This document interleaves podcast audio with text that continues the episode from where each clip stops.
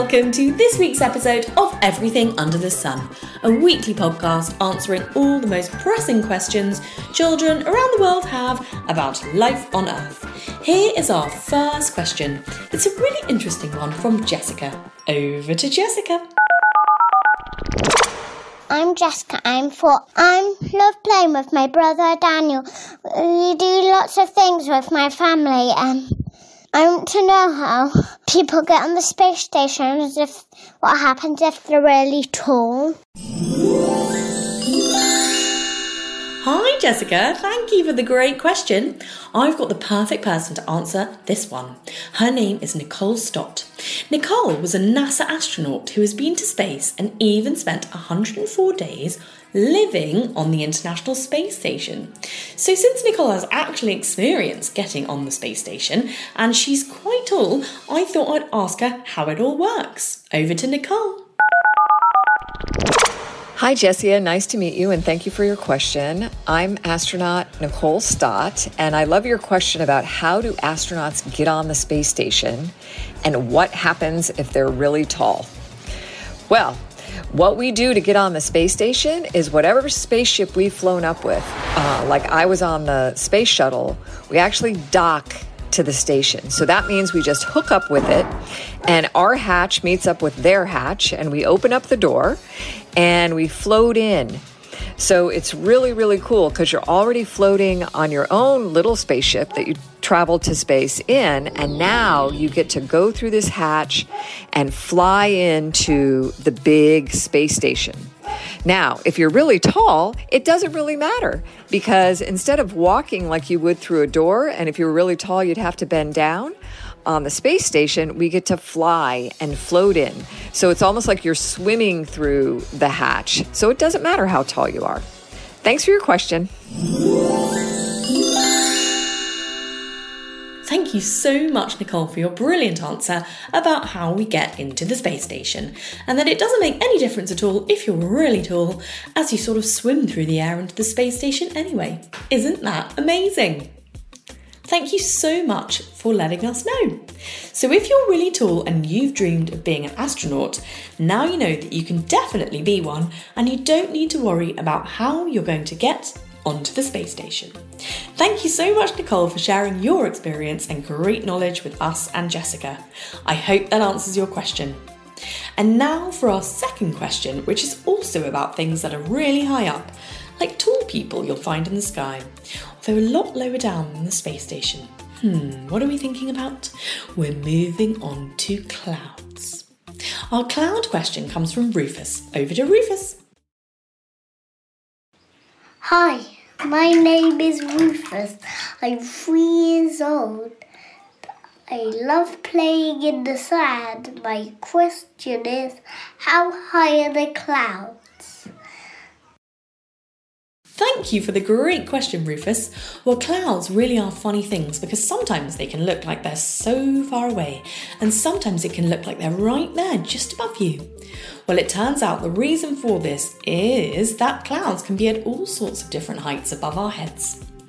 When we talk about how high in the sky clouds are, we use a term called the cloud ceiling, which means the distance from the Earth's surface to the bottom of the cloud. That is the cloud ceiling. This is so we don't get confused with talking about how tall a cloud is from bottom to top. As some clouds can be very, very tall, maybe too tall to fit inside the space station. There are three main types of cloud classifications, although people do disagree about this. But the three main ones that were initially created are cirrus, stratus, or cumulus clouds. Now, cirrus clouds are the ones that are really high up in the sky and they're very wispy. They're at least 6,000 metres above the Earth. That's about the height of seven Burj Khalifas, the tallest building in the world, stacked on top of each other. Since they're so high up and it's very cold up there, they're made up of mostly tiny little ice crystals. Stratus clouds are clouds that are much closer to Earth and they can blanket the sky in flat looking clouds. And cumulus clouds are the big fluffy ones that you probably like to draw and they look like they'd be fun to jump into. But the cumulus clouds are usually the ones that bring rain as well. Oh no. Although cirrus clouds can only really be high up, stratus and cumulus clouds can also be high up or low down. Within these big groups, there are lots of other different types of clouds.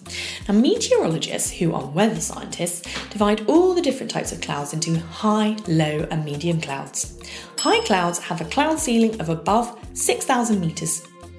Medium clouds have to have a cloud ceiling of between 2,000 and 6,000 metres in the air, and low clouds have to have a cloud ceiling of less than 2,000 metres. The low level clouds are the ones that produce the most rain and snow, especially low level cumulus ones.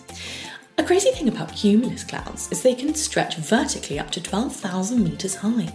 So even though they might start really low down, they can stretch up and up and up and up into the sky. So, clouds can be all kinds of heights. If you've ever climbed a tall mountain on a cloudy day and walked through fog, you might have been walking through a cloud. And if you climbed higher, you might have been able to see the clouds from above. In Ecuador, they have entire forests that have clouds floating through the trees, called the cloud forests. I hope that answers your question, Rufus, and thank you for sending it in. Now we have one more question about clouds. It comes from Angus. Over to Angus. Hello, Molly. My name is Angus, and I'm six years old, and I live in England, and I like farming. This is and this is my question: Why do clouds move? Well, thank you for the brilliant question, Angus. So, we know clouds can be all sorts of heights, but have you ever looked and seen them moving across the sky and wondered how they're doing it? Well, it's because of the wind. Clouds move because wind pushes them around. Wind is like a big invisible force pushing the clouds.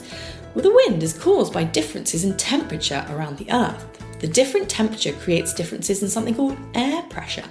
In areas of high pressure, the gases in the air are crowded together. In areas of low pressure, they're more spaced out. When there's a big difference in air pressure between two places, the air wants to move from the place with high pressure to the place with low pressure. When the air moves, we get wind.